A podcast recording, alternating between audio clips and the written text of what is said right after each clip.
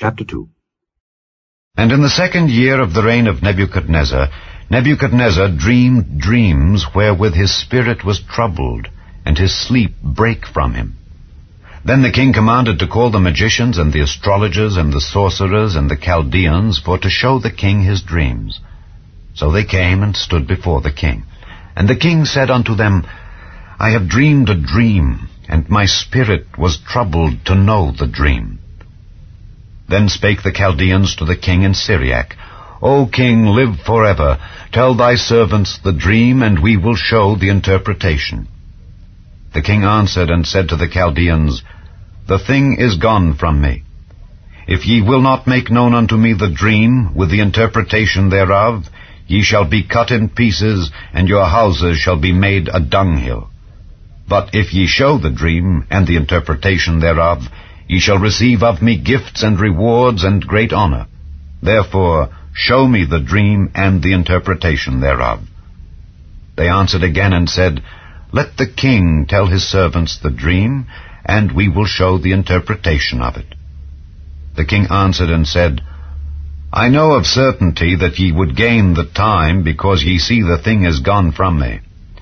But if ye will not make known unto me the dream, there is but one decree for you for ye have prepared lying and corrupt words to speak before me till the time be changed. Therefore tell me the dream, and I shall know that ye can show me the interpretation thereof. The Chaldeans answered before the king and said, There is not a man upon the earth that can show the king's matter.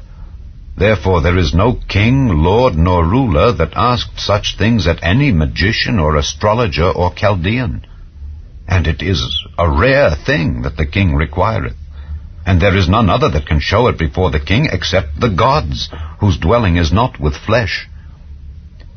For this cause the king was angry and very furious, and commanded to destroy all the wise men of Babylon. And the decree went forth that the wise men should be slain. And they sought Daniel and his fellows to be slain. Then Daniel answered with counsel and wisdom to Arioch, the captain of the king's guard, which was gone forth to slay the wise men of Babylon. He answered and said to Arioch, the king's captain, Why is the decree so hasty from the king? Then Arioch made the thing known to Daniel. Then Daniel went in, and desired of the king that he would give him time, and that he would show the king the interpretation. Then Daniel went to his house, and made the thing known to Hananiah, Mishael, and Azariah his companions, that they would desire mercies of the God of heaven concerning this secret, that Daniel and his fellows should not perish with the rest of the wise men of Babylon. Then was the secret revealed unto Daniel in a night vision. Then Daniel blessed the God of heaven. Daniel answered and said, Blessed be the name of God for ever and ever, for wisdom and might are his. And he changeth the times and the seasons. He removeth kings, and setteth up kings. He giveth wisdom unto the wise, and knowledge to them that know understanding. He revealeth the deep and secret things. He knoweth what is in the darkness, and the light dwelleth with him. I thank thee and praise thee, O thou God of my fathers, who hast given me wisdom and might, and hast made known unto me now what we desired of thee for thou hast now made known unto us the king's matter. Therefore Daniel went in unto Arioch, whom the king had ordained to destroy the wise men of Babylon. He went and said thus unto him, Destroy not the wise men of Babylon. Bring me in before the king, and I will show unto the king the interpretation. Then Arioch brought in Daniel before the king in haste, and said thus unto him, I have found a man of the captives of Judah that will make known unto the king the interpretation. The king answered and said to Daniel, whose name was Belteshazzar, Art thou able to make known unto me the dream which I have seen, and the interpretation thereof? Daniel answered in the presence of the king and said, The secret which the king hath demanded, cannot the wise men, the astrologers, the magicians, the soothsayers show unto the king. But there is a God in heaven that revealeth secrets, and maketh known to the king Nebuchadnezzar what shall be in the latter days. Thy dream and the visions of thy head upon thy bed are these. As for thee, O king, thy thoughts came into thy mind upon thy bed what should come to pass hereafter. And he that revealeth secrets maketh known to thee what shall come to pass. But as for me, this secret is not revealed to me for any wisdom that I have more than any living, but for their sakes that shall make known the interpretation to the king, and that thou mightest know the thoughts of thy heart. Thou, O king, sawest, and behold, a great image. This great image, whose brightness was excellent, stood before thee, and the form thereof was terrible. This image's head was of fine gold, his breast and his arms of silver, his belly and his thighs of brass, his legs of iron, his feet part of iron, and part of clay. Thou sawest till that a stone was cut out without hands, which smote the image upon his feet that were of iron and clay, and brake them to pieces. Then was the iron, the clay, the brass, the silver, and the gold broken to pieces together, and became like the chaff of the summer threshing floors, and the wind carried them away, that no place was found for them. And the stone that smote the image became a great mountain, and filled the whole earth.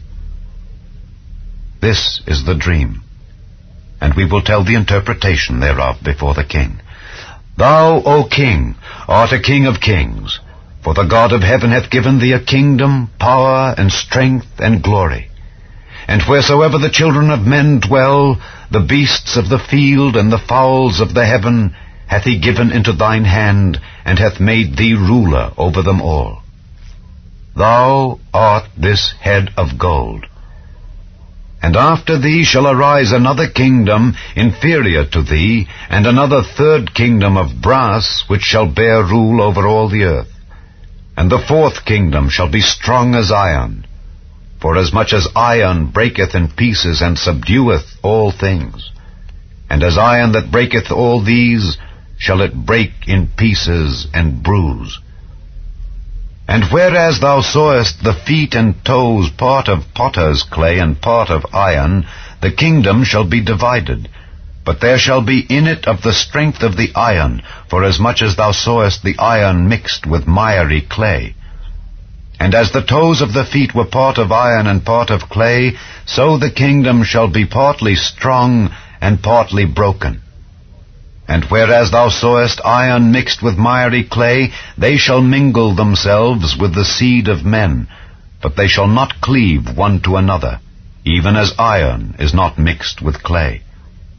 And in the days of these kings shall the God of heaven set up a kingdom which shall never be destroyed, and the kingdom shall not be left to other people, but it shall break in pieces and consume all these kingdoms and it shall stand forever.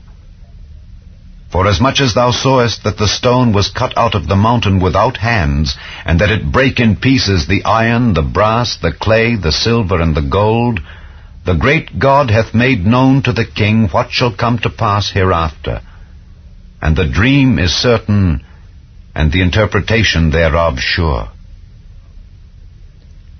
Then the king Nebuchadnezzar fell upon his face and worshipped Daniel, and commanded that they should offer an oblation and sweet odors unto him.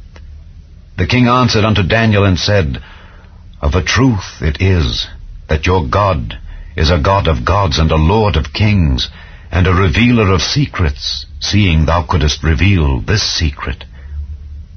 Then the king made Daniel a great man, and gave him many great gifts, and made him ruler over the whole province of Babylon, and chief of the governors over all the wise men of Babylon. Then Daniel requested of the king, and he set Shadrach, Meshach, and Abednego over the affairs of the province of Babylon. But Daniel sat in the gate of the king.